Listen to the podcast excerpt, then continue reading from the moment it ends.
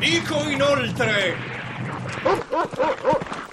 Dico inoltre che quando qualche pittore vuole eccellere nella sua arte, procura di imitare gli originali dei più grandi pittori che conosce.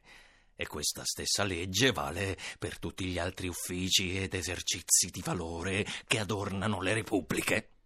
Sicché in tal modo deve agire e agisce colui che vuole tener fama di prudente e paziente, imitando Ulisse, sulla cui persona imprese ad una Omero i segni vivi della prudenza e della tolleranza, allo stesso modo che fece Virgilio con Enea, dandoci il ritratto di un figlio pietoso e insieme di un valoroso ed esperto capitano non mai ritraendoli o descrivendoli come essi furono in realtà, ma come dovevano essere per restare esempi di virtù agli uomini da venire.